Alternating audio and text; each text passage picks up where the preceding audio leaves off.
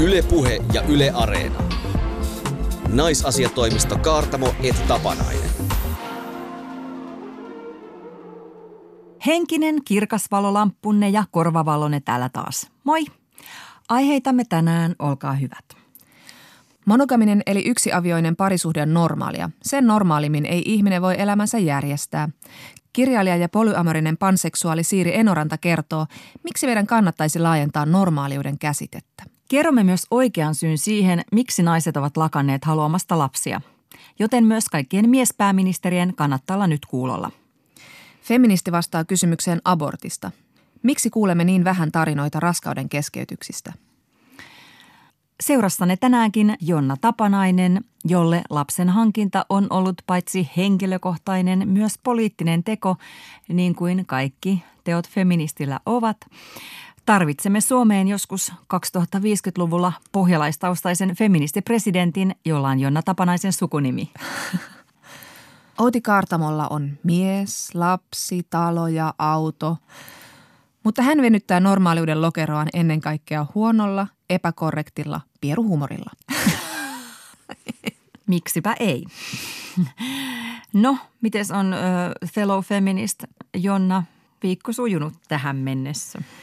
No olla jo pian joulukuussa, niin mä oon alkanut tehdä vähän tämmöistä summausta vuodesta. Ja Tuossa kun pari viikkoa sitten oli valtava futishuuma, huuhkajat varmisti EM-kisapaikkansa ensimmäistä kertaa, niin huomasin, että se oli ihan hirveän terapeuttista ja jotenkin yhdistävää, kun kaikki juhli yhdessä. Ja se oli niinku semmoista kivaa kansakuntana ilakointia. Tosi tervetullutta. Se oli tosi jännät juhlat, kun ne alkoi jo ennen sitä matsia. Niin on.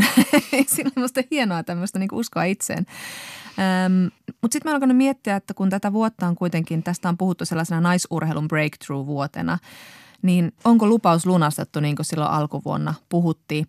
Ja tässä huuhka- ja voiton huumassa sitten jotkut ehti vähän närkästyäkin, että ei kyllä ole eka kerta, kun Suomi pääsee EM-kisoihin, että, että tota, naiset pääsi jo 2005 ja myös 2009 ja 2013kin. Ja tätä asiaa on ihan hyvä pitää esillä, mutta silti osallistua tähän niin kuin iloon. Joo. Että vaikka tämä huuma nyt tässä miesten EM-kisapaikassa on ollut ihan valtava – niin kyllä ihan niin kuin älyttömällä intohimolla miehet seuras, kaikki seuras mm. esimerkiksi Suomen naisten jääkiekon MM-joukkuetta. Jolta ryövättiin kulta. Kyllä. Ja sitten tota, myöskin tietenkin naisten MM-futista, jota seurattiin parhaaseen katseluaikaan koko kesä. Mm. Ja nämä kisathan oli siis maailmanlaajuinen menestys. Niihin satsattiin ja FIFA tiedotti, että niitä seurasi ennätyksellisesti 1,2 miljardia. Eli se oli ihan valtava maailmaa yhdistävä ilmiö ihan niin kuin melkein samalla lailla kuin miestenkin futis.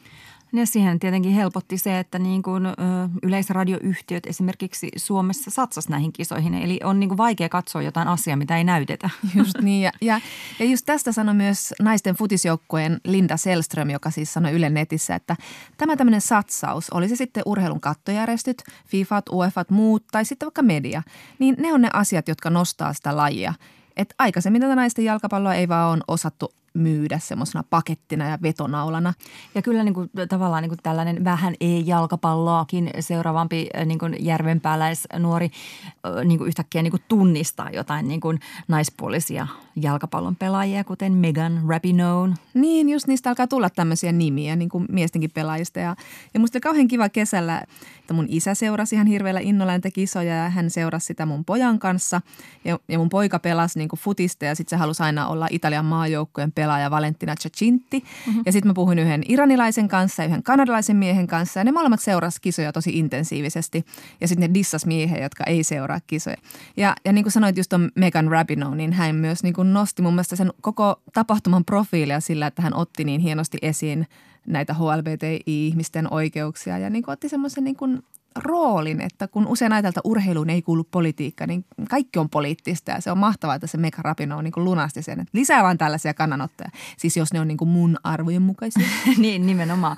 Mutta musta tuntuu, että sitten toisaalta niin kuin Megan Rapino on omakin brändi on vahvistunut hirveästi myös niin kuin semmoisesta, että hän on niin kuin yksi harvoja noin nä- näkyviä murheilijoita, jotka ottaa niin kuin oikeasti kantaa sukupuoli- ja seksuaalivähemmistöjen puolesta. Just näin.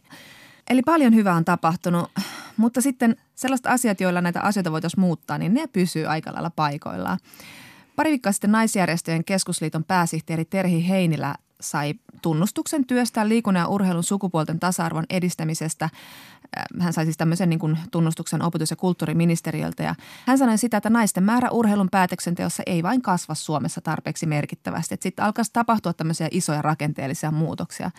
Esimerkiksi olympialajien lajiliittojen puheenjohtajista naisia vain 14 prosenttia, hallitusta ja liittojen jäsenistä alle kolmannes. Lähes kolmannes lajiliitoista ei ole palkannut yhtään huipputason naisvalmentajaa. Vielä kertaakaan urheilun kattojärjestöjen puheenjohtaja tai pääsihteeri ei ole ollut nainen. Tyttöjen valmennus ei saa tarpeeksi resursseja ja niin edelleen. Juuri toimittaja Virpi Salmi jakoi äh, Facebookissa Tennisliiton tota, jakamat palkinnot pojalle ja tytölle. Pojalle 10 000 euroa, tytölle 8 000 euroa ja, ja sitten kaikille pöyristyneitä, mutta ylipäätänsä miten tämmöinen niin pääsee tapahtumaan ja sitten sitä selvitettiin, niin selitys oli se, että se poika oli saanut ö, aikuisten rahastosta palkinnon, siksi se oli kalliimpi tai arvokkaampi ja sitten se tyttö oli saanut taas nuorisorahastosta. Sitten kun ne seisoo siinä vierekkäin ja, ja sen pojan sekissä lukee 10 000 ja tytön 8 000, niin, niin se näyttää just siltä, mitä se on. Mm, just näin. Elikkä Miten näitä lajeja nostetaan, se ei lähde siitä, että sanotaan, että menkää katsoa niitä kisoja. Kyllä sekin on yksi osa totuutta, mutta ne pitää paketoida sellaisiksi, että me halutaan, me ei haluta missata niitä kisoja. Koska nyt niin kuin nähtiin, että kun ne oli joka paikassa, ihmiset tarttu niihin. Ei ne miettinyt, että mitä sukupuolta tuo on tuo ihminen, joka tuolla nurmella pelaa, vaan ne, ne näki sen urheilutapahtuman vetävänä ja kiinnostavana ja tarttu siihen. Mm. Ja niin, ja by the way, Palloliitto laati tänä syksynä ihan samanlaiset sopimukset naisten ja miesten maajoukkueelle – niin naisten kisajoukkue eli Helmarit on muuten sitten tosi hyvässä vedossa. Että kaikki mm. mahdollisuudet on, että päästään kuule EM-kisoihin 2021. Yle Puhe ja Yle Areena. Naisasiatoimisto Kaartamo et Tapanainen. Ja nyt hyvät naisasiatoimiston kuulijat, on aika puhua rakkaudesta – Laajalti rakkauden normaaleimmaksi olomuodoksi ja ilmiasuksi ajatellaan monogaamista eli yksiavioista heteroparisuhdetta. Sielun kumppani, toinen puolisko, ikuisesti yhdessä ja niin edelleen. Mutta entäs jos tällainen joutsenmalli ei tunnukaan oikealta tavalta ilmentää rakkautta ja ihmissuhteita? Tästä meille kertoo vieraamme Siiri Enoranta, Finlandia palkittu kirjailija. Siiri on myös panseksuaali, eli hän voi tuntea vetoa minkä sukupuoliseen ihmiseen tahansa ja hän elää poluamyrisessä suhteessa, eli suhteessa, jossa on enemmän kuin kaksi osapuolta. Siiri Enoranta, sinusta tehtiin alkuvuonna dokumentti Siirin eriskummallinen elämä ja sä sanoit suostuneesi siihen mukaan sen takia, että sä haluat murtaa käsityksiä normaaliudesta. Mikä siinä normaaliudessa on niin ahdistavaa? Ehkä just tässä parisuhde – asiassa siinä kohtaa, jos, jos siitä tulee normi, josta ei voi poiketa, niin se harmittaa. Ja mä en missään nimessä yritä käännyttää ketään polyamoriseksi, joka ei halua tutkia tätä vaihtoehtoa, mutta ehkä vaan haluaisin, että siitäkin suhdemallista puhuttaisiin vähän enemmän niin, että se olisi ihmisille normaalia ja neutraalia eikä mikään kauhistelun asia. Polyamoria, se määritellään tällaisessa uudessa tietokirjassa kuin kahta kauniimmin näin. Se on eettinen, avoin ja kaikkien osallisten vapaaseen suostumukseen perustuva monisuhteisuus, jossa keskeistä on nimenomaan ihmisten väliset suhteet, eikä esimerkiksi seksi, ja jossa ihmiset ovat tärkeämpiä kuin ihmissuhteet. Mitä tämä siis tarkoittaa, että ihmiset on tärkeämpiä kuin ihmissuhteet? Itselleni se tarkoittaa esimerkiksi sitä, että tällä hetkellä musta tuntuu, että mä voin kauhean vapaasti kiinnostua ihmisistä ja ihastua ihmisiin ja mennä ihmisiä kohti, mutta mun ei ole pakko heti määritellä, että mitä tämä nyt on.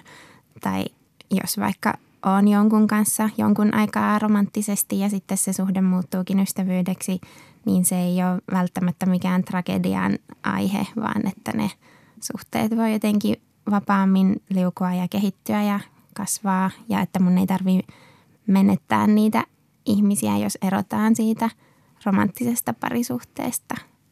Tuntuu, no tietysti aina yleistyksiä, mutta tuntuu, että just monogamisessa suhteessa usein on niin, että sitten kun erotaan, niin se on siinä ja sitten ei suurin piirtein nähdä enää ikinä. Tai saattaa olla semmoinen kaunis ajatus, että ollaan ystäviä, mutta ei se sitten kuitenkaan toteudu sä oot ollut kuitenkin perinteisessä parisuhteessa, niin mikä toimi sulla alkusysäyksenä siihen, että sä uskallisit kokeilla tätä polyamoria?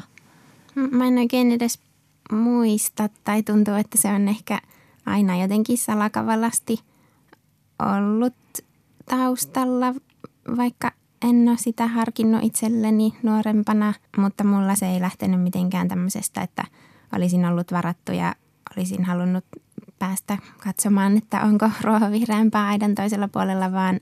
Tai molemmilla puolella aitaa. niin, niinpä, nimenomaan.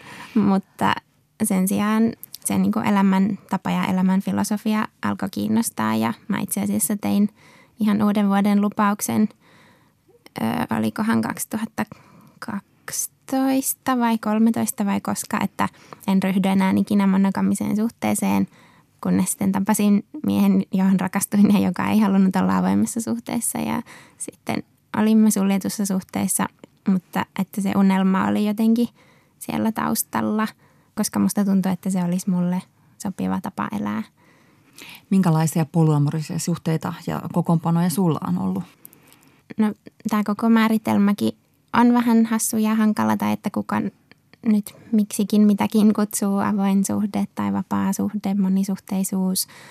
Mulla on siis poikaystävä, jonka kanssa ollaan hyvin, hyvin sitoutuneita ja hän on sitten tahollaan naimisissa ja hänen vaimolla taas on omat juttunsa ja mulla on, on myös heila ja sitten on ulkomaan heila, jota en kyllä ole nähnyt pitkään aikaan enkä tiedä, koska taas nähdään, mutta että se on taas esimerkki semmoisesta jotenkin kauhean pyyteettömästä ihmissuhteesta, että toivottavasti taas kohdataan ja sitten katsotaan, että millaista läheisyyttä meillä sillä kertaa voi olla, mutta mä en niin kuin odota häneltä mitään, enkä tarvitse häneltä mitään, mutta kaikki on tavallaan plussaa. Mm. No ehkä tämä on sitten se, että ihmiset eikä ihmissuhdet eikä niin. sitten tarve määritellä niin kauheasti, että mikä on tämä suhteen taso ja nimi ja, ja niin. mitä sinne saa tehdä ja mitä ei. Vai käydäänkö semmoinen perustavanlaatuinen keskustelu, että millainen tämä on ja mitä tässä saa tehdä? Siis todellakin puhutaan todella paljon kaikesta. Musta tuntuu, että se on monisuhteisuudessa semmoinen edellytys, että täytyy olla avoin ja täytyy käydä kaikkien osapuolten kanssa niitä keskusteluja, joissa puhutaan kaikesta ja, ja ollaan, uskalletaan olla haavoittuvaisia ja kertoa mitä toivoo ja mitä pelkää ja mitä haluaa ja niin edespäin. Mutta samaan aikaan ei ole mitään kovin tarkkoja sääntöjä, että ehkä meidän ainoat säännöt on, että, että täytyy olla rehellinen toiselle – mutta se ei varmaan ole aina ihan selkeätä. Tai tuleeko siellä myös sitten semmoista niin pahaa mieltä ja mustasukkaisuutta? No kyllä, totta kai mä luulen, että, että draaman määrä on ihan vakio. Oli sitten polisuhteet tai monosuhteet, että ihmisiä tässä kuitenkin aina ollaan. Ja ihmiset on pelokkaita pieniä olentoja, mutta sen tässä on oppinut tosi hyvin, että, että mitä tahansa riitaa tai hankaluutta on, niin se pohjimmainen syy on melkein aina se, että pelkää, että entä jos toi toinen menee pois. Ja sitten kun vaan vakuuttaa, että en minä ole menossa minnekään, niin silloin se helpottaa. Ja musta tuntuu, että toi on ihan universaalisti niin kuin suurin syy ihmisten ihmissuhdeongelmille. Kyllä polisuhteissakin mustasukkaisuutta on ja se voi tulla sitä ihan hassusta jutusta. Voi vaikka olla tosi ok, että – harrastaa seksiä toisen kanssa, mutta sitten jos käykin lenkillä toisen kanssa, niin siitä saattaakin tulla paha mieli, koska olemme irrationaalisia mm. olentoja. Mm. Miten ulkopuoliset tai vaikka sisäpuolisetkin kommentoi tai sun ystävät siis ja tuttavat tota, tuohon asiaan, että yrittääkö ihmiset niinku kuitenkin työntää sua johonkin perinteiseen parisuhteeseen, että se nyt olisi kuitenkin sitten se, niinku, se viimeinen pysäkki. Niin, siis en ole kokenut juuri lainkaan tämmöistä mä aluksi ehkä vähän pelkäsin sitä, että, että ihmiset olisi paljon tuomitsevampia. Silloin alkuaikoina ihmiset halus usein kertoa, että, että mä en ainakaan tuollaiseen pystyisi. Mulle toi ei ikinä toimisi ja kuulostaa vähän hassulta, koska kukaan nyt voi tietää, mitä vaikka 20 vuoden päästä tapahtuu. Ja, mutta että en ole saanut siitä juuri lainkaan paskaa niskaan, en tutuilta enkä tuntemattomilta ja varmasti mun läheisimmät näkee, että mä oon tosi onnellinen ja voin hyvin ja tätä sopii mulle. Miten erilaista on olla parisuhteessa usean ihmisen kanssa kuin vaan yhden kanssa. Ja miten tähän liittyy se sun uuden vuoden lupaus? Miksi sulla oli niin voimakas niin kuin halu kenties semmoisesta niin monogamisesta suhteesta pois?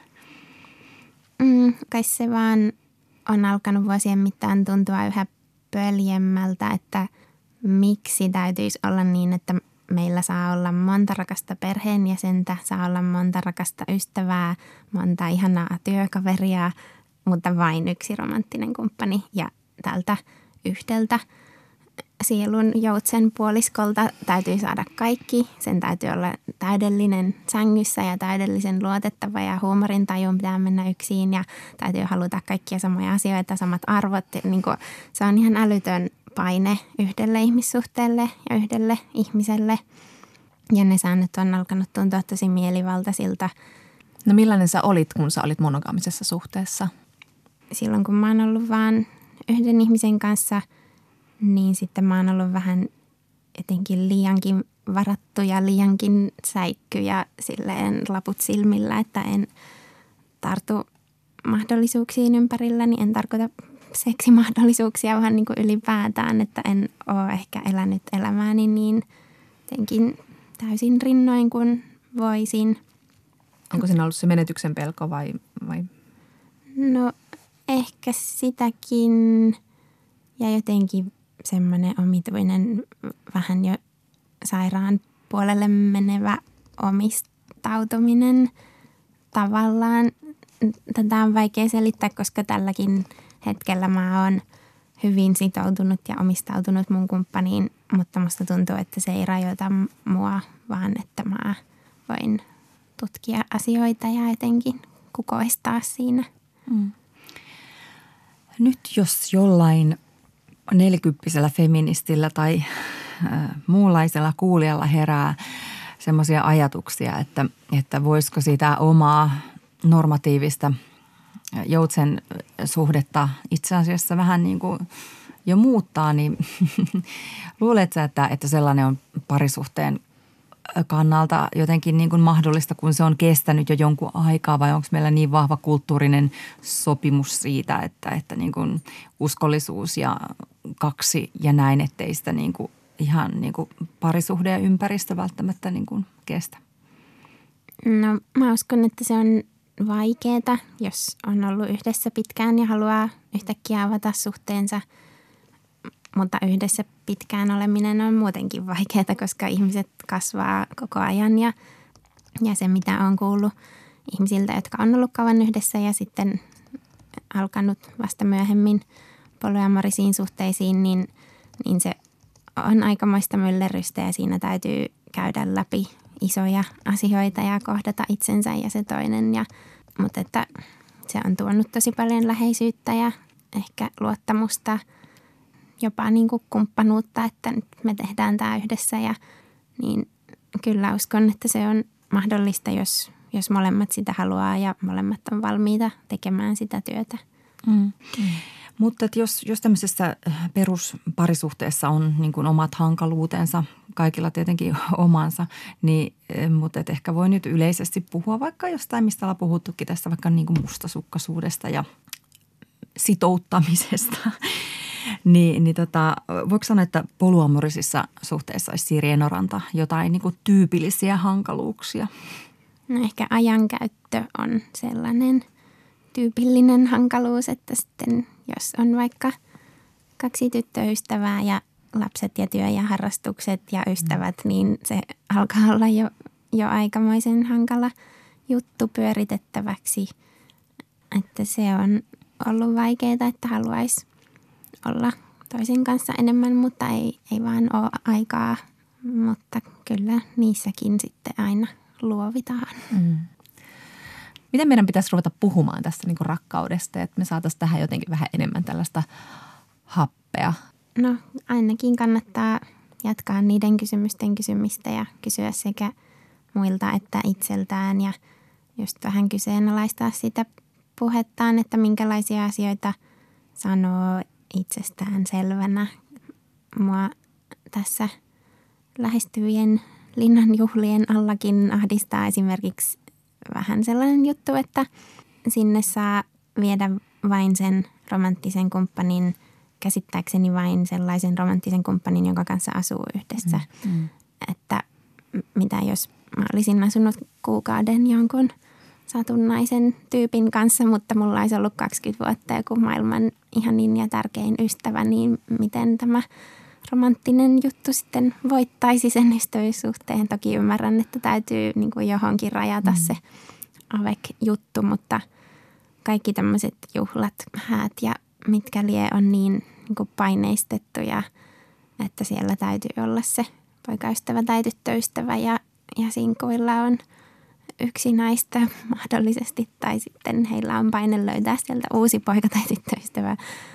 Musta tuntuu, että, että toi koko romanttinen rakkaus on vähän niin kuin jo uskontoa muistuttava myytti tai semmoinen mm. ihmeellinen palvottu asia meidän ajassa. Mutta se on semmoinen myytti myös kirjallisuudessa, mutta sä oot yrittänyt purkaa tätäkin myyttiä itse kirjailijana. Esimerkiksi tässä sun Finlandia-palkitussa Tuhat kuolevan kirous, sä murrat ehkä vähän semmoisia myyttejä, miten vaikka niin kuin rakkautta tuputetaan nuorille tytöille. Sä käsitteet siinä myös niin kuin seksuaalista heräämistä. Ää, millä muilla tavoilla sä yrität laajentaa rakkauden ja normaaliuden käsitettä sun kirjoissasi? Hmm. En esimerkiksi tässä Tuhat kuolevan kirouksessa missään nimessä halunnut, että 14-vuotias päähenkilö nyt löytää sen ikuisen elämänkumppaninsa. Musta se on vähän aika epätodennäköistä. Hmm. Ehkä nykypäivän nuorten ei tarvii enää laittaa itseään mihinkään tiukasti rajattuihin karsinoihin tai, tai he voi vaihtaa karsinasta toiseen, että ei esimerkiksi mun poikaystävän lapsille ole ikinä ollut mikään juttu se, että isä ja äiti on monisuhteisia. Se on normaalia. Mm. Mikä sinua on auttanut muodostamaan kuitenkin niin kuin aika tämmöisen normeista poikkeavan maailmankuvan, että, että niin kuin millaisia pääsisiä keloja sä oot joutunut purkamaan ja onko sinua auttanut vaikka niin kuin kirjallisuus tai lähipiiri-ihmiset tai mikä on niin kuin tuonut sulle sitä voimaa muodostaa omat näkemyksesi maailmasta ja miten se järjestäytyy? Koska sä oot kuitenkin mm. vähän tuosta niin ensimmäistä sukupolvea. Nyt niillä nuorilla on jo helpompaa, mutta mm. sä et ole ihan siihen maailmaan kasvanut vielä.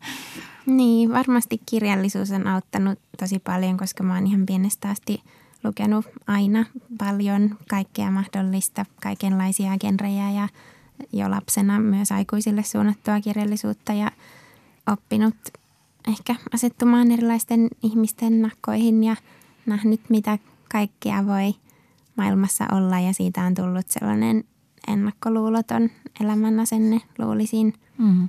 Ja mun äiti on upea tyyppi, joka on aina tehnyt tasan niin kuin hän itse haluaa, eikä ole kumarrellut kenellekään, eikä ole jotenkaan yrittänyt rakentaa jotain perinteisellä tavalla hyväksyttyä elämää.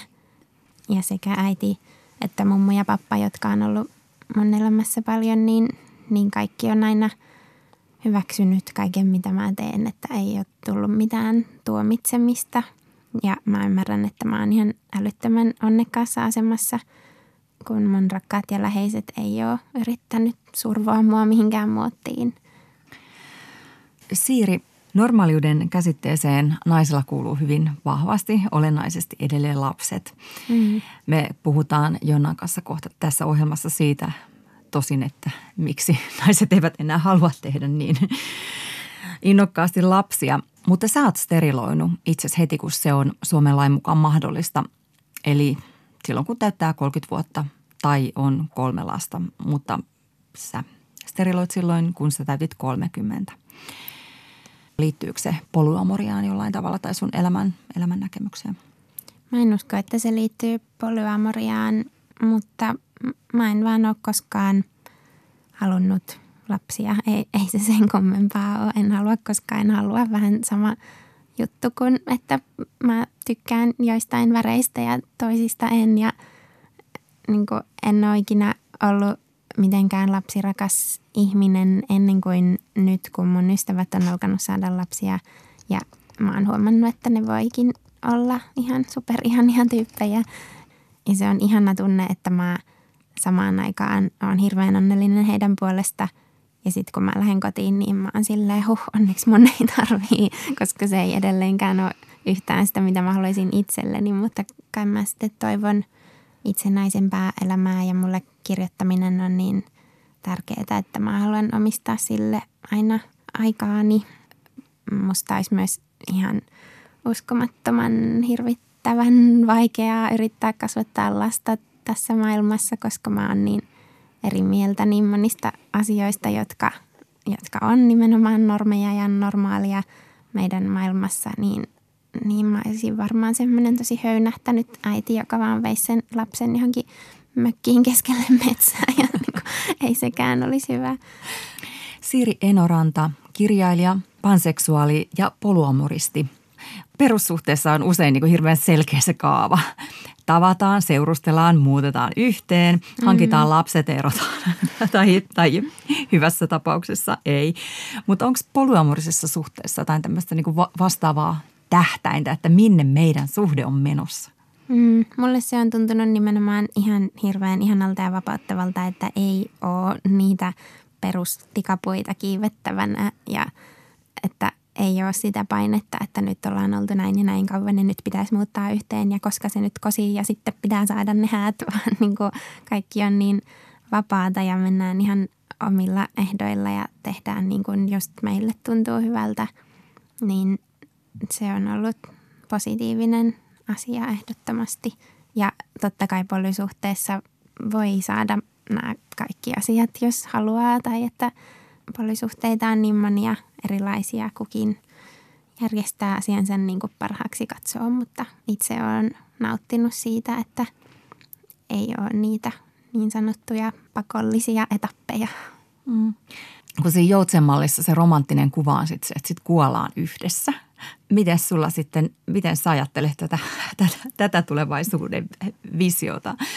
Kyllä mä haluaisin kuolla kumppanini käsivarsille ja olla jotenkin yhdessä siinä lopussa. En tiedä, katsotaan, että kuinka monta kumppania kenelläkin siinä vaiheessa on ja voidaanko olla jossain iloisessa kasassa, mummo ja pappa kasassa sitten mahdollisesti. Yle Puhe ja Yle Areena. Naisasiatoimisto Kaartamo et Tapanainen. Ja nyt me naisasiatoimistossa tosiaan puhumme siitä, miksi poikiminen ei tunnu enää niin hyvältä idealta. Suomessa on puhuttu viime vuosina sellaisesta varsin pohjoismaisesta ilmiöstä, että syntyvyys on laskussa. Väestöliiton perhebarometrit on osoittanut, että lapsen hankinta ei enää kiinnosta ja vapaaehtoinen lapsettomuus on nousussa. Eli Suomessa kuolleisuus ylittää tulevina vuosikymmeninä joissain kunnissa syntyvyyden, eli ensin hoivasuhde vain heikkenee, kun huolehtijoita on vähemmän kuin huolettavia, ja pian sen jälkeen me suomalaiset kuolemme sukupuuttoon. Tämän kansallisen uhan edessä ainakin kaksi mies. mies-pääministeriä on puhunut synnytystalkoista. Ja tämän huolen takiahan kaikki naiset ovat nyt muuttamassa mieltään ja päättäneet alkaa hankkia valtiolle uusia hyviä tulevaisuuden veronmaksajia. No ei, mutta yhteiskunnan vauvakuume kyllä kasvaa. Syyskuussa tilastokeskuksen ennakkotiedot kertoi, että tänä vuonna syntyvyys laskee vielä nopeammin kuin on kuviteltu. Ja koska tämä asia pitää ratkaista, Alhaiselle syntyvyydelle on haettu kaikenlaisia syitä nuorisolaisten hedonistisesta ja itsekästä elämäntavasta lapsivihamieliseen yhteiskuntaan. Mutta mä en tiedä, onko tätä ajateltu kauheasti feministisestä näkökulmasta. Enemmänkin vähän niin kuin muistutetaan siitä, että Suomihan on niin kuin mahtava hyvinvointivaltio, on lapsilisät ja pitkät vanhempainvapaat ja sen semmoista, että kyllä niin kuin naisille on tarjottu – Kyllä ja ehkä sen on vähän niin kuin perusteltu näitä syitä hankkia lapsia hyvin antifeministisistä näkökulmista. Eli, eli vähän sille syyllistetty ja, ja syytetty just siitä, että naiset eivät nyt hoida hommia. Mm. Mutta miksi mikään ei riitä? Me naisasiatoimistossa olemme pohtineet tätä useammankin krokilasillisen äärellä. No, tässä niin varmaan niin pohjalla on tietenkin – se asia, että, että tämähän on pohjoismaalainen ilmiö. Eli, eli varakkaiden ja kehittyneiden länsimaiden ongelma. Mm. Eli se kertoo siis jo lähtökohtaisesti tasa-arvosta, että naisella on yhteiskunnassa muitakin rooleja kuin äitiys ja intohimoja ja tavoitteita. Ne saattaa liittyä jopa työelämään tai, tai vaikka kodin sisustukseen. Ja, ja tota, tietenkin myös perhesuunnittelu on tämän kaltaisissa maissa parempaa. Suomessa nuorillehan tarjotaan jossain kunnissa ilmaista ehkäisyä. Saattaa mm. kummasti liittyä siihen, että syntyykö lapsia vai ei. Mm. Ja, ja sehän tiedetään, että kun on talouden taantuma, niin naiset jää koteihin synnyttämään lapsia, kun miehet pitää yhteiskuntaa sitten pystyssä. Mm. Ja kun menee siis hyvin, niin lapsia tulee vähemmän. Niin ja vaikka työelämässä naisilla on mahdollisuuksia koko ajan enemmän ja muutenkin toteuttaa itseään, niin sitten kuitenkin toinen junaraide on pysynyt paikoilla. Eli siis aika usein se raskaus ja perheellistyminen kuitenkin sitten heikentää just naisen uranäkymiä mm. ja palkkakehitystä. Ja tasa-arvovaltuutetun mukaan raskaus- ja perhevapaasyrjintä on Suomessa ihan merkittävä syrjinnän muoto. Ja se voi siis tarkoittaa esimerkiksi sitä, että äitiysvapaan aikana voi lähteä duuni alta tai sopimusta ei jatketa, jos on raskaana, tai että nuoria naisia ei vakinaiseta, koska on sitten kauhea riski, että kohta hän jää sitten taas vanhempain vapaalle tuttava piirissä on vähän niin kuin semmoistakin empiristä mutudataa, että, että kun nainen palaa vanhempainvapaalta, niin siihen suhtaudutaan kenties vähän niin kuin alentuvastikin, että kun se on jäänyt niin pitkäksi aikaa vaikka sinne kotiin mädättämään aivoja sen lapsen kanssa ja sitten se on mm. pudonnut kehityksen kelkasta. Ja... Joo, ylipäätään tämä on aika yleinen tendenssi, että kommentoidaan, että, tai ajatellaan, että nainen on sitten vähän sille pihalla, kun hän siellä kotona vain on. Ja itse asiassa kyllähän onkin, jos nyt itsestäni puhun. mutta, mutta tota, ja sitten myös ihan nämä, niin kuin, kun nykyaikana kuitenkin epätyypillistä ja epävakaat työsuhteet on niin yleisiä, niin jos on koko ajan tälle in between jobs, niin onhan sen tuntuu ihan loogiselta, että sitä vauvan tekoa haluaa siirtää, kunnes ehkä joku on jotenkin niin kuin vakaampaa tai sitten vain keskittyä siihen niin kuin omaan elämään. Mutta tämä tietenkin liittyy siihen, että ihmiset alkaa tehdä lapsia sitten, kun heillä on turvallinen olo omassa elämässään. Niin, eli vähän varttuneempana. Jep. Mutta sehän nyt ei tietenkään myöskään käy, koska sitten meille rummutetaan tätä tosiasiaa, että 35-vuotiaana hedelmällisyys kääntyy dramaattiseen laskuun. Tämä on yleisesti tiedetty ja toisteltu asia sille, että sen on ihan niin kuin sisäistänyt, että ajaa, juu, juu, se äiti-ikkuna on tosi pieni. Mm. Niin, ensisynnyttäjien keski on 29 vuotta, mutta lapsia voi saada hyvinkin niin kuin vaikka 20 vuoden aikajanalla. Itse synnytin 39-vuotiaana esikoisen ja kuopuksen varmaan samalla. Niin tota, en mä kyllä kauheasti semmoista niin kuin hämmennystä ympärilläni sitä kuulu, mikä ehkä johtuu siitä, että kaikki muutkin äidit ympärilläni ovat geriatrisia äitejä. Eikä, eikä kukaan ehtinyt vitsailla tai huomauttaa, koska juuri niin kuin nytkin tein, niin vitsailen asialle ensin itse.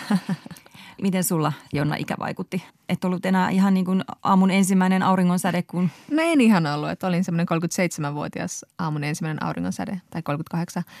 Ja ympärillä tosiaan samanikäisiä äitiä, niin se ei tuntunut minusta oudolta, mutta sitä muistan kyllä, että mulla joku kommentoi vähän oudosti, olisiko ollut sukua tai joku, joku hyvin vanha, vanha perhetuttava sanoi, että, että oli se ihana, että sinäkin sitten niitä lapsia vielä sait. Ja sitten mä oikein hätkähdin silleen, mitä? Onko mä joku kansallinen huolenaihe? Mutta siis joo, joo sitten mä tajusin, että niinhän viittasi tosiaan ikäni.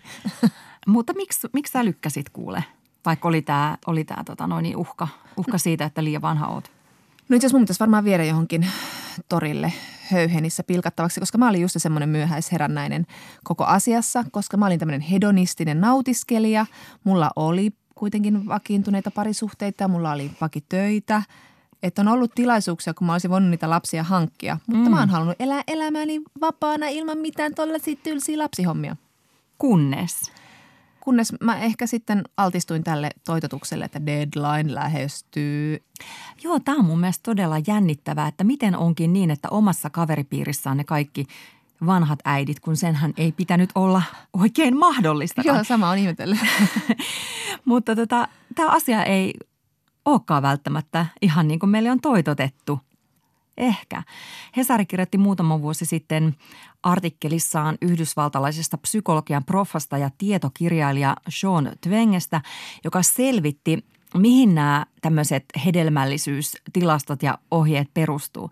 Niin kuule, ne perustuu kirkon kirjoihin vallankumouksen ajan Ranskasta – Eli ne kertoo 1630-1230-luvulla eläneiden ranskalaisnaisten lisääntymisestä. Ja sen jälkeen ei ole mitään tapahtunut ihmisten terveydentiloissa tai, tai ylipäätään eliniässä. Ja itse tämä tietokirjailija Dvenge myös lykkäsi lasten hankintaa, että jos on tullut sellaiseen tilanteeseen, että asuu jonkun Uggelin Guggelin kanssa jonkun baarin yläkerrassa odottelemassa avioeroa – että tähän liittyy tosi paljon tähän niin kuin lasten hankkimiseen vanhana se, että niin kuin ihan ykkösasia on se, että löytää jossain vaiheessa sellaisen parisuhteen, mm-hmm. johon haluaa niitä lapsia.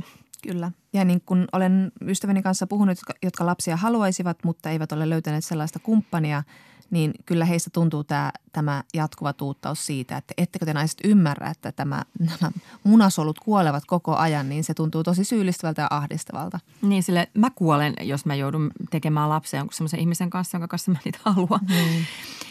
Mutta tästä hedelmällisyydestä vielä, niin, niin tätä Hesarin jutun mukaan ö, tätä hedelmällisyyttä on yritetty arvioida myöhemmin kyselytutkimuksissa, mutta ne on epäluotettavia ja, ja silloin tietenkin tota, vallankumouksen ajan Ranskassa niin ihmiset eivät käyttäneet nykyisen kaltaisia ehkäisyvälineitä, eli nämä kertoo tämmöisestä niin kuin luonnollisesta mm.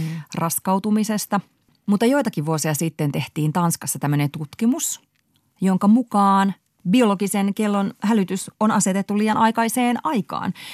Kenties mahdollisesti, koska 80 prosenttia 35-40-vuotiaista naisista, jotka harrasti seksiä siinä ovulaation tienoilla, mikä on siis se tienoo, missä voi tulla raskaaksi, niin tuli sitten vuoden kuluessa raskaaksi. Mutta minkä takia sitten Suomessa käytetään edelleen näitä ikiaikaisia ranskalaisia tilastoja? No sen takia, koska ei haluta luvata turhia ei, niin kuin, ei haluta sanoa, no mikäs kiire tässä, kun saattaakin olla kiire. Niin, että sitten sen sijaan puhutaankin sille uhkaavasti, että sulla on todella kiire. Tämä niin kuin aikaikkuna sulkeutuu about just näin, joka on niin kuin tosi, tosi ahdistavaa. Joo, ja sitten siitä myös seuraa ehkä semmoista kuitenkin vähän semmoista niin kuin häpeää siinä kohtaa, sit kun tulee raskaaksi. Kummallisesti. Kun mä odotin esikoista niin silloin 38-vuotiaana, niin mä sitten lääkärin tarkastuksessa, ensimmäisessä lääkärin tarkastuksessa, kun hän kysyi ikää, niin mä olin silleen 38. Sitten se niin kuin vähän naurahti silleen, no ei se nyt kyllä kauhean paljon ole, että jos olisit ollut 45-vuotias, niin mä olisin ollut vähän silleen, että saatat olla hieman iäkäs synnyttäjä. Ja tähän sydän, hymiö. Ihana lääkäri. Mutta niin kuin yksi asia – tietenkin on myös se, että, että jotenkin se niin kuin äidin rooli, joka on jotenkin ikiaikainen, niin saattaa alkaa tuntua 2010-luvun feministin mielestä hieman niin kuin tunkkaselta. Mm, niin. Siis jollekin feministeille äitiys ylipäätänsä on vähän hankala kysymys.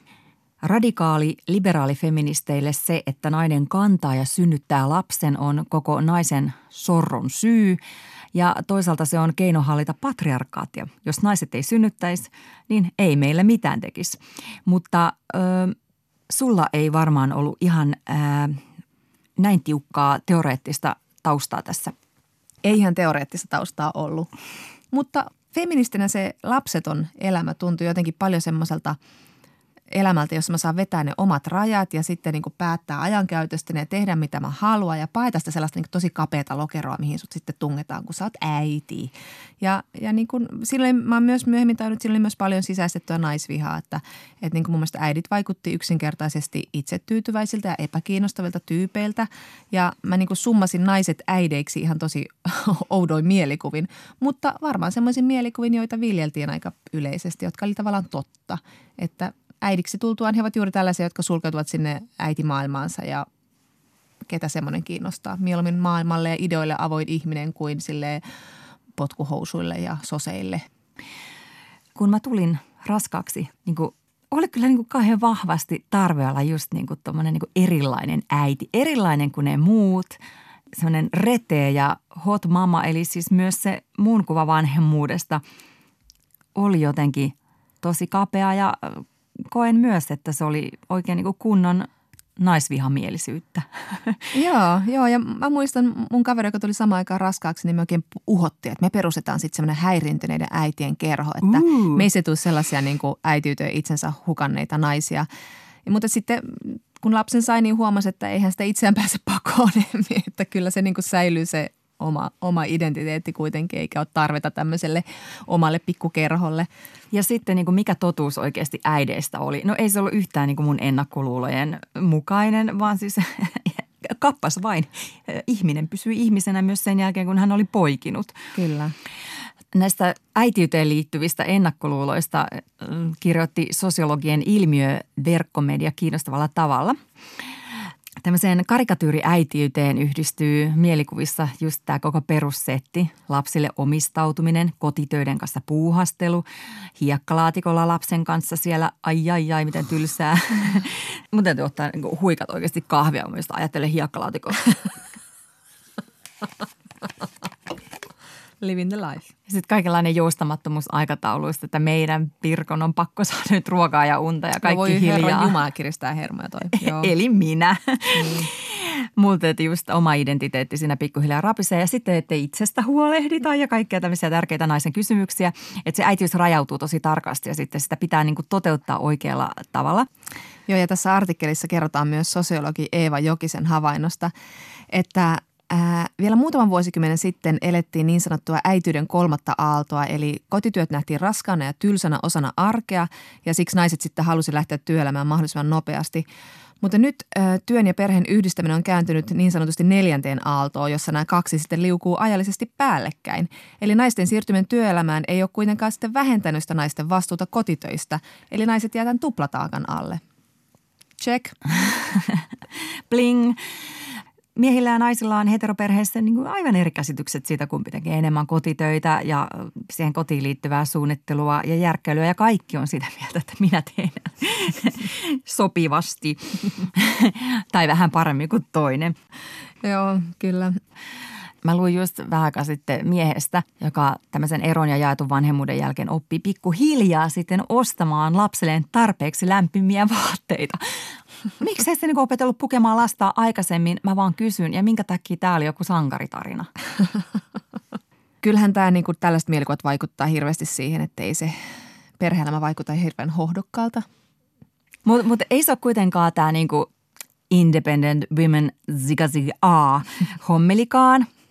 Mä luulen, että oikeastaan perimmäinen syy siihen, että lapsia hankitaan on se, että niitä ei uskalleta hankkia, koska se on niin vaaran markkinat. Mm siis ylipäätänsä niin kuin maailmasta on aika synkät tulevaisuuden visiot tällä hetkellä ilmastonmuutoksen takia. Joo, ja aika usein kuulee vähän semmoista vähättelevää puhetta tästä ilmastonmuutoksesta, mutta kyllä se niin kuin, varsinkin just nuorempien puheissa on ihan iso ja merkittävä syy ihan tutkitusti. Että en, mä en tiedä, minkä takia tätä jotenkin ei oteta ihan tosissaan. Että, ja mä itse myönnän, että mä aina välillä mietin, että mitä mä oon tehnyt ja mi, mä oon synnyttänyt kaksi lasta ja mä en tiedä niin kuin – minkälainen maailma niillä odottaa, kun on aikuisina. Että tulee ihan sellainen pelko ja outous. Niin kyllä mä ymmärrän, jos ihminen tässä vaiheessa kaikkien näiden raporttien jälkeen miettii tosi tarkasti, haluaako se tehdä lapsia. Mutta silti nämä apokalyptisen maailman uhat on tosi pieni sen rinnalla, miten vanhempi voi itse totaalisesti sössiä tämän koko paskan ennen kuin siinä mittarissa on edes kahta viivaa. Että niin kuin meidän tämmöiseen niin kuin julkiseen puheeseen on pikkuhiljaa hiipinyt valtavasti uusia vanhemmuuteen liittyviä varoituksia, ohjeita, neuvoja ja siis sääntöjä. Nehän on niin kuin ihan päivittäistä tavaraa siis sanomalehdissäkin nykyään – ja, ja niin kuin tämä klikkiotsikko lehtiartikkelissa alkaa yllättävän usein sillä, että oletko tehnyt tämänkin aina väärin? Kyllä olen. Joo, ja siis tästä tulee niin oikein semmoinen miinakenttä, että tuntuu, että pitää väistellä koko ajan. Että täällä on niin koko ajan voi kosahtaa joku homma. On se sitten ravintokasvatus, ajankäyttö, mikä tahansa. Tämä tuli mun mieleen muutama viikko sitten, kun mä olin kaveriluona kylässä katsomassa Temptation Islandia, viidakon mm-hmm. tähtöisiä, alastomia selviytyjä ja Big Brother Extra ja paria Netflixin joululeffaa, niin otettiin siinä tota rentouttavan illan kyytipojaksi vähän märkää. Kauniisti laitettu. Ja yhtäkkiä mieleen tuli sellainen niin kuin, tiedätkö, kauhun hetki, että, että jumalauta, mitä jos mä oonkin raskaana ollut tässä jo niin kuin pari päivää. Jos ihmisellä käy silloin tälle flaksi, niin sehän on niin kuin aina mahdollista. Mikään ehkäisymenetelmä ei ole sataprosenttinen. Ja mä rupesin muistelemaan kaikkia niin kuin lehtijuttuja ja TV-ohjelmia, missä viime aikoina on varoteltu siitä, että naisen pitäisi luopua alkoholista jo suunnitellessaan raskautta, mm. koska tieto siitä, että nämä elintavat voi olla ihan ennallaan, kunnes huomaa olevansa raskaana, eli ne pari ekaa viikkoa, niin nämä onkin sitten niin kuin vanhentunutta tietoa. Huomio, huomio, kaikki varokaa nyt Joo, ja vaikka haluaisi kuinka suhtautua näihin asioihin maalaisjärjellä, että täällä on synnytetty maailman sivu ennen näitä kaikkia älä tee noin ja teitkö näin väärin neuvoja, niin kyllä ne vaikuttaa omiin ajatuksiin. Ei sille mitään voi pikkuhiljaa muuttuu semmoiseksi, tiedät sä vaaran muuriksi naisen ja lapsen hankinnan väliin. Mm. Että jos mietit, mm. houkutteleeko, niin huh huh, niin kuin niin. hikoiluttaa hikoiluttaa. Sitten täytyy tehdä kaikki oikein since day one, tai siis since day miinus 30. Mä tein viime kierros varmaan kuusi raskaustestiä ennen kuin mä niin uskalsin juoda yhtään alkoholia. Ja siedän sen, että, että myyjä katsoo, että rouva, tarvitseekohan teidän enää testailla, mutta Mutta sitten just kun näitä uutisia ja tutkimustuloksia ja kaikkea uutta dataa koko ajan tulee ja sitä uutisoidaan näillä klikkiotsikoilla, niin sitten tulee semmoinen olo, että voitaisiinko niin kuin vähän huomioida sitä vanhemmuuden psykologiaa ja laittaa nämä kaikki nämä tiedonmurut johonkin kontekstiin, että mikä oikeasti on se, se sellainen, niin kuin, mikä on fataalia ja mikä ei. koska niin kun, jos niin kun haluaa sit jotenkin olla niin kun tosi tarkka, niin sellaisen niin kun stressittömän lasten hankinnan niin herra haltuun periaatteella aikaan ohi. Mm. Ja me voidaan tehdä tästä aivan kuin laskutoimitus. Jos tämä niin spontaani osasto, eli puolet näistä vauvoista jää pois, niin meillä syntyy kohta enää parikymmentä tuhatta vauvaa vuodessa, kun se vielä kymmenen vuotta sitten oli 60 000 vauvaa. Mm. Nyt alle 50 000. Ja suunnittelemenkin voi alkaa tuntua hyvin epähoukuttelevalta, kun se näyttäytyy niin järkyttävänä Iisakin kirkkona. Me ollaan puhuttu aikaisemminkin tässä ohjelmassa tämmöisestä niin kuin vähän raskauspelottelusta, miten nämä jo ihan niin kuin, tota, nämä uhat suhteessa siihen, mitä tapahtuu. Niin tota, me ei silloin edes mainittu alkoholia, koska sen haitat on raskaudessa niin itsestään selviä. Mutta koska on tämä uusi tieto alkoholin haitallisuudesta jo siinä aivan alkuraskaudessa ja sitä ennen ja se on aika ahdistavaa – niin olin yhteydessä Niina Kamiseen, joka on epigenetiikan dosentti Helsingin yliopistossa ja juurikin tutkii sikiön kehitykseen liittyviä ympäristötekijöitä. Ja Niina sanoi, että kun näistä uusista tutkimustuloksista on alettu uutisoida, niin hän saa niin useita huolestuneita puhelinsoittajia vanhemmilta, joista jotkut kysyy jopa, että, että niin onko peli menetetty, että pitäisikö tämä raskaus keskeyttää. Vai ei. Ja Niina on vastannut, että ei mitään hätää, että nämä muutokset näkyy hiirillä eikä tästä todellakaan vielä tiedetä tarpeeksi niin, että tutkijat voisivat ylipäätänsä sanoa, että onko, onko jotain vahinkoa tapahtunut ja että se on aina niin vähän tuurista kiinni, että tuleeko joku muutos solujen säätelyjärjestelmiin ja millä alueella se vaikuttaa, että, että ei voi sanoa, että tämä mekanismi olisi mitenkään suoraviivainen. Joo, mutta kun se tuutataan semmoisena tietona, että se on fakta, niin se sillä se kyllä näyttää, että näin se nyt on. Kaikki meni, peli on menetetty. Niina Kaminen sanoi, että hän ei niin kuin missään nimessä halua pelotella ihmisiä. Ja hänenkin mielestään niin tämän kaltaisista tutkimustuloksista uutisoidessa pitää olla tosi huolellinen, koska niin helposti se menee muuten niin kuin tunteen eikä tiedon puolelle. Mutta koska tosiaan puolet synnytykseen johtavista raskauksista todella on siis suunnittelemattomia, niin kyllähän meidän lapsilla olisi luultavasti paljon enemmän alkoholin aiheuttamia vaurioita kuin nyt on, jos se olisi se alkuraskauden aikana, silloin kun ei vielä tiedä olevansa raskaana, niin fataalia sikiön kannalta. Mm, mm. Ja nyt Euroopassa ja Pohjois-Amerikassa arvioidaan, että 3-5 prosenttia lapsista on vaurioitunut jollain tavalla alkoholista, eikä todellakaan siis 50 prosenttia. Ja näihin vaikuttaa luultavasti myös tosi paljon se juodun alkoholin määrä, eli pitäisi olla aika loppasuu. Mm. Mutta tietenkin tämä asia kannattaa ottaa äh, niin kuin jatkossa vakavasti, että ei tässä ole nyt tarkoitus sanoa, että on loi loi, mm. että eletään pellossa, äh, koska niin kuin alkoholin aiheuttamat kehityshäiriöt on myös alidiagnosoituja. Mutta tämä on Niina Kamisen mukaan feministinen kysymys joka tapauksessa tämä ympäristötekijöiden vaikutus raskauteen ja sikiöön siksi, että nämä syytökset osuu useimmiten naiseen – vaikka tutkitusti myös miehen alkoholin käyttö ja muut elintavat vaikuttaa miehen omiin sukusoluihin. Ja sitten taas toisaalta mies luo sitä ympäristöä, jossa se sikiö kasvaa ja, ja lapsia elää. Eli hän myös tuottaa tai voi olla tuottamatta vaikkapa stressiä sille äidille. Joo, kyllä niin. Kyllä tämä aika yksinäisenä projektina näyttäytyy tämä raskaus. Eli, eli tosiaan sen äidin projektina. Mm. Yhdeksän kuukautta me ollaan kuitenkin täällä oikeassa maailmassa ja kohdataan liikennesaasteita ja, ja ruoka-aineita ja kaikkea muuta mahdollista, että niin kuin, joita on vielä testattu ja tutkittu tarpeeksi. Ajattele semmoinen niin kuin dystopia oikeasti, että niin kuin 20 vuoden päästä tai 50 tai 100 vuoden päästä odottavat naiset tuikataan semmoisiin Matrix-mäisiin hygienisiin steriloituihin kapseleihin, ettei ne millään tavalla niin kuin vahingoita niiden vauvoja. Joo, mä luulen, että Margaret Atwood kirjoittaa jo tuollaista kirjaa tuolla jossain. Mutta monia syitä on olla hankkimatta lapsia. Ja tämän puhettavan muuttuminen olisi varmaan aika olennaista tässä. Niin, eli hyvä väestöliitto, pääministeri, media ja muut tahot, että tässä sulle oikeita syitä, miksi lastenteko ei kiinnosta entiseen malliin.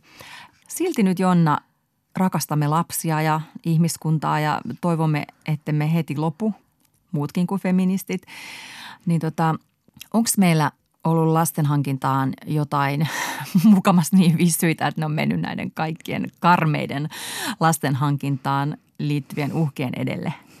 Totta kai syitä on monia ja, ja näin, mutta mä en usko, että sillä että se on mistään vakuutteluista kiinni, että me aletaan nyt niinku tuutata syitä, miksi kannattaa hankkia lapsia, kaikki te naiset ja miehet ja muut.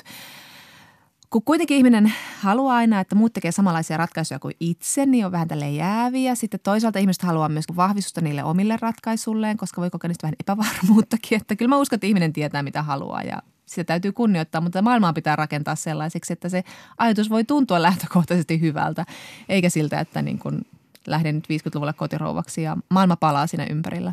Ihana tuommoinen niin kaikki näkökulmat huomioon ottava puheenvuoro. Mutta tota, mä haluan vastata tähän jollain jääkaappimagneetilla, tähän omaan kysymykseeni. Mun jääkaappimagneetissa lukee, että lopetin juoksemisen, koska sukkahousuni syttyivät aina tuleen. Mikä, mitä sulla lukee? Vahinkoraskaus. Mutta minkälaista äitinä on? On se kyllä ihanaa jääkaappimagneetissani lukee, että elämässäni on enemmän rakkautta ja mitä tässä elämässä nyt enempää haluaa? No ehkä suklaata ja skumppaa. Yle Puhe ja Yle Areena.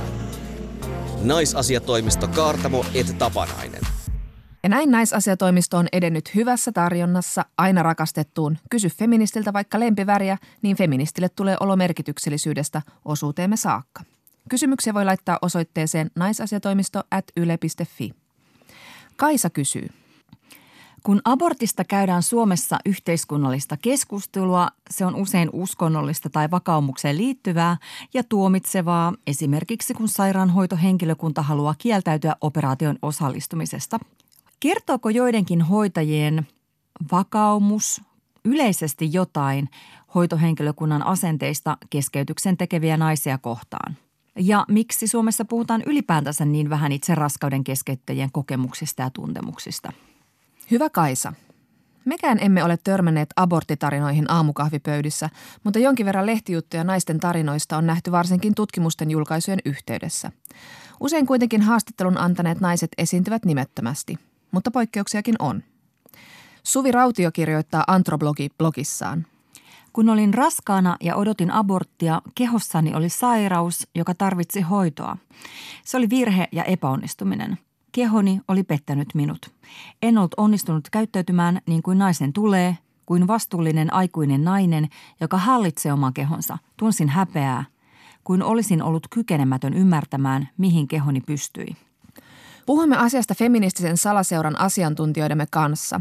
Suomi synnyttikirjan kirjoittanut toimittaja ja kätilö Laura Kosonen sanoi, että synnytyskokemuksista voi jo puhua rehellisesti, mutta aborttikokemuksia ei edelleenkään jaeta, koska aborttiin liittyy vahva häpeän leima. Kenties sen taustalla on myös Suomen vanhat häpeälliset aborttilait – jos nainen halusi ennen vuoden 1970 lakiuudistusta abortin, siihen piti olla erittäin painavat syyt. Sitä varten Suomeen perustettiin muun muassa kolme Väestöliiton sosiaalineuvolaa. Jos nainen tuli pyytämään aborttia, hänen taustojaan saatettiin tiedustella useilta ulkopuolisilta. Miina Keskipetäjän tutkimuksessa sosiaalineuvoloista kerrotaan esimerkki. 22-vuotias nainen tuli hakemaan aborttia ja sosiaalineuvolasta otettiin yhteyttä naisen työpaikan terveydenhoitajaan, joka toimitti neuvolaan arvion naisen luonteesta, sosiaalisesta tilanteesta sekä sopivuudesta äidiksi. Naisille ei myönnetty aborttia. Tällaiset tarinat olivat tavallisia. Laura Kosonen kertoo. Kun abortti tuli sitten lailliseksi, abortteja tehtiin siinä 70-luvun alussa noin 20 000 vuodessa. Sitä ennen vuosittain tehtiin arvioiden mukaan 10 000-30 000 aborttia laittomasti. Keskeytysten määrä on jatkuvasti vähentynyt. Viime vuonna abortteja tehtiin historiallisen vähän 8602. Mutta entäs ne asenteet? Tutkija Salome Tuomaala kävi kymmenen vuoden takaisessa väitöskirjassaan läpi naisten kokemuksia abortista 1970-luvun alusta aina 2000-luvulle saakka. Vaikka hoitohenkilökunnan asenteita raskauden keskeyttäjiä kohtaan ei Suomessa ole tutkittu, on Salome Tuomalan mukaan selvää, että naisilla on kielteisistä asenteista kokemuksia ja tähän asiaan tulisi myös kiinnittää huomiota.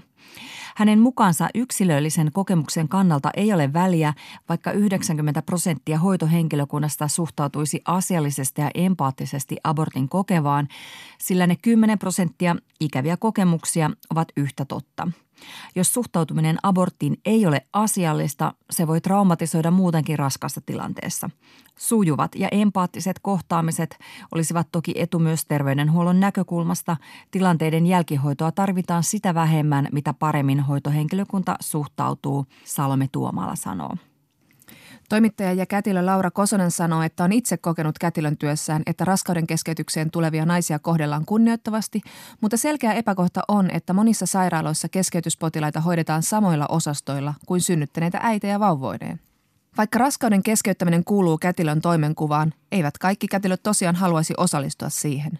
Vuonna 2015 eduskunta käsitteli lakialoitetta, joka olisi sallinut terveydenhuollon ammattihenkilön kieltäytyä raskauden keskeytykseen osallistumisesta, mutta sekä kätilöliitto että lääkäriliitto vastustivat aloitetta ja se kaatui. Laura Kosonen kuitenkin muistuttaa, että kun suurta aborttikeskustelua käytiin 1960-luvulla, suurin osa lääkärikunnasta vastusti lainmuutosta, eli abortin muuttamista lailliseksi.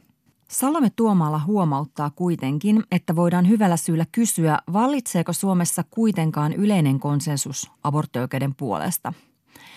Lisäksi yhteiskunnalliseen keskusteluun nousee tuon tuostakin ääniä, jotka haluavat rajoittaa aborttioikeutta vielä lisää. Siihenhän tarvitaan edelleen lääkärin suostumus. Myös THL on ottanut kantaa uuden, modernimman aborttilain puolesta.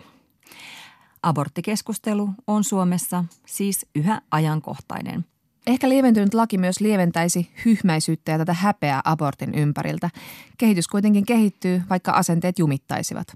Laura Kosonen kertoo, että naisten seksuaaliterveyttä on parantanut merkittävästi se, että nykyisin suurin osa keskeytyksistä tehdään lääkkeellisesti, eikä kohtuun tarvitse kajota instrumentein. Se vähentää komplikaatioiden riskiä mahdollisissa seuraavissa raskauksissa.